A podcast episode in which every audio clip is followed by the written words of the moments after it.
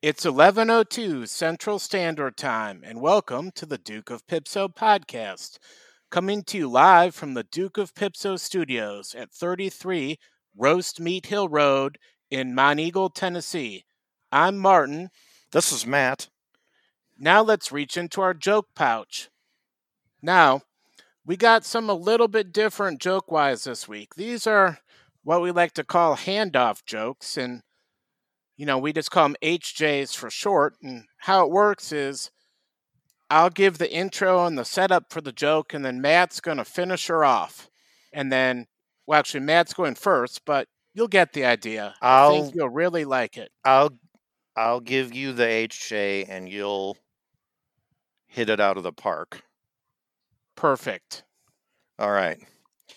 So, my my H J to you, Martin, is two Packers fans are on a road trip headed to the Upper Peninsula of Michigan. All of a sudden, they realize that they are actually in northern Illinois instead. So the driver says to his passenger, "How in the heck did this happen?" And the passenger says, "I just was looking at this talking sausage." Oh, nice one. Nice one. All right. Uh, and here's my H J to you. A fireman, a priest, and a donkey walk into a bar. The fireman orders a shot and says, "I don't care what kind, but don't give me one of those fancy ones that you set on fire. I see too much of that at work." The priest says, "I'll just take a club soda. I've too, seen too many people get in trouble with that demon liquor." And then the, the donkey, he has a potato sack full of silver dollars in his mouth. He sort of puts it up on the bar and says, "Listen, now I'm talking to these two asses here next to me. They don't know anything about being an ass. I do. So fork it over. Let's get the booze flowing." Wow. That is, I think, exactly what he said. Huh. Nice one. All right.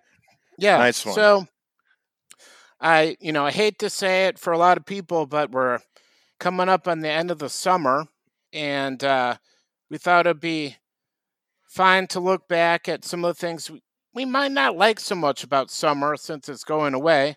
So Matt and I are going to go through a special list of our worst insects. Um, so Matt is going to lead us off. This is Matt's third least favorite insect. No, sorry, not least favorite, worst.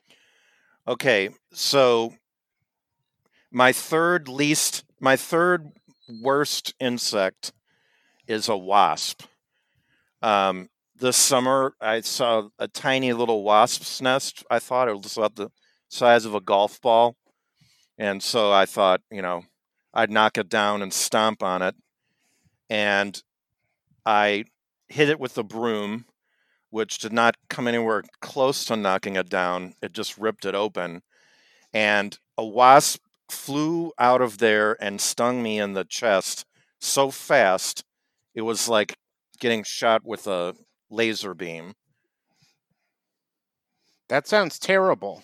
Uh, I mean, yeah, it, it wasn't, you know, it's only third worst, but um, yeah, it, yeah, they're not like bees, uh, you know, they're jerks. Yeah. Um, so my third worst, not the worst, my third worst insect on my list is a rattlesnake. And let me tell you why. So I went to college in Tennessee, and they you'd often inadvertently come across them hiking through the woods, maybe in a creek, and they'll bite you.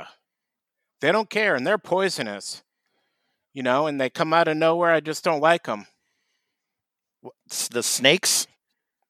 Rattlesnakes, yeah. Yeah, R- like a rattlesnake hornet or a rattlesnake, you know. No, like a snake, you know, like... Okay. Red next to black, friend of Jack. Red next to yellow, it's going to bite you and you're going to get poisoned. Right.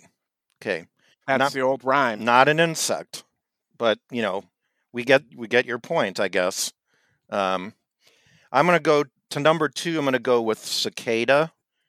Um, so uh, those things are really noisy, uh, and they are so weird looking. Uh, and also, uh, when I was the when I was in high school, our dog uh, went outside, and we did not realize it, but it ate a bunch of cicadas. And then when we were we we were put the dog in the car and we were driving, and then the dog vomited cicadas, and they were still crawling around in the back seat of our car. How do you know they weren't puppies? I don't know. Um, okay, well, anyway, moving on. Uh, my second worst insect of all time. Uh, she has passed on at this point, but it would be my Aunt Joan. She was my, really my great aunt, and she had these kids, and she would always brag about like how smart they were, and basically implying that like all the other kids that came over were really dumb. She just wasn't very nice. Do you? Uh, you're talking about a goat. We're talking about insects. No, my Aunt Joan. Yeah. Aunt, She's Aunt, a, the greatest of all time. And then that's why she had kids, because she's a goat. That's not right, uh, Mar- pretty sure Martin. She was... We're, ta- we're talking about okay. insects. We're on a time. We had a time thing here. So my number, number one on- my number one insect is the the common uh, North American mosquito. Um, let me explain what mosquitoes are like. This is going to take a while, so. Um, well, actually, just suffice it to say that if you Google mosquito, um, you're going to get a picture of a person with a really long nose and um, a big butt. So nobody likes people. Sounds like my Aunt Joan. Nobody likes people that, you know, are like that, so... Anyway, that's mine. Yeah, my number one worst insect of all time is the velociraptor. And I'll tell you why. A lot of dinosaurs, the T-Rex, the Stegosaurus, the lion, they're known to be man-eaters. But the velociraptor is smaller, but they're intelligent. I mean, I've seen them open doors, drive cars. They'll be on the bus right next to you and you don't even know. And then that's when they get you. So this that was the closest you came to talking about insects, because dinosaurs, you know, basically turned into birds. And then birds like to eat insects, but you don't like them. So you... I'm allergic to birds. Right. Mar- yeah. uh, Martin, it's time for us to uh, pay the bills here. Um, oh, yeah. Let me just uh, hang on here. We're going to uh, do something new. So, uh, Martin, um, how how are you doing? Um, hey, Matt. I'm doing great. Great, old chum. Yeah, so I don't know if I've told you this, but I'm thinking of entering the business world. Um, there's a Fortune five hundred company that I might buy. But, you know, I just don't know how to make it more efficient and maximize its human capital. Have you ever heard of Stepmill Enterprises? Stepmill Enterprises? Yes, Stepmill Enterprises. They've been a valuable resource for Fortune five hundred companies, nonprofit organizations, and non-governmental agencies for more than eight years now.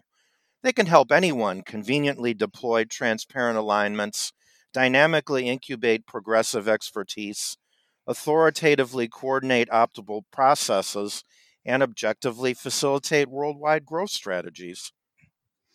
That's exactly what I'm looking for. But how do I know Stepmill Enterprises will be with me for the long haul? I not only recommend Stepmill Enterprises, but I'm also on their corporate board, and so are you. Perfect. How do I contact Stepmill Enterprises? Just call Klondike five one one zero two and leave a message.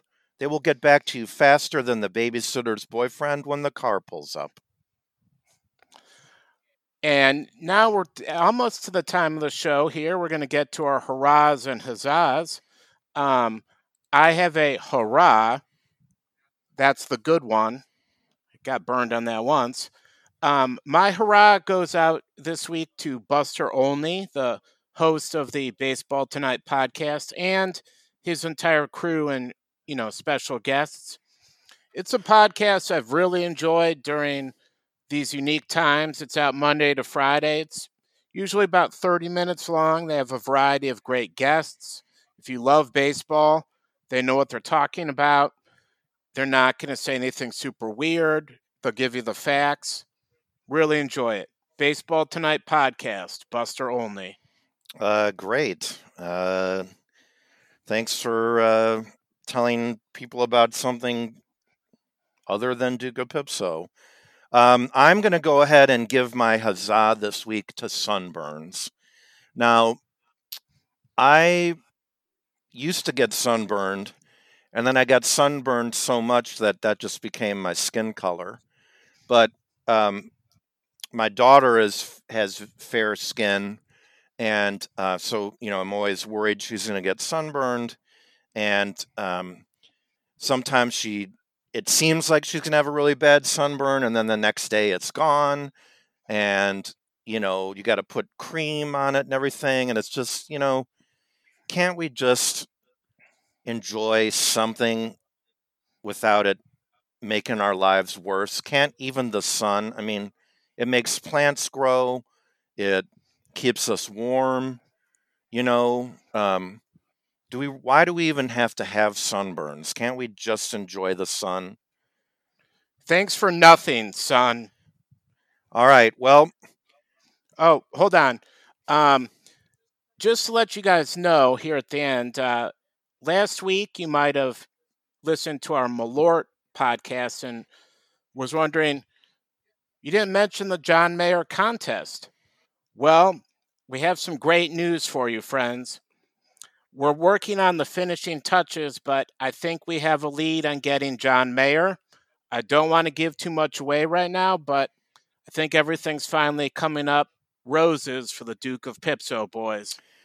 That is great news indeed, and it will be hard for me to sleep uh, between now and then, but thanks anyway. Until next time. Have a great week, everybody.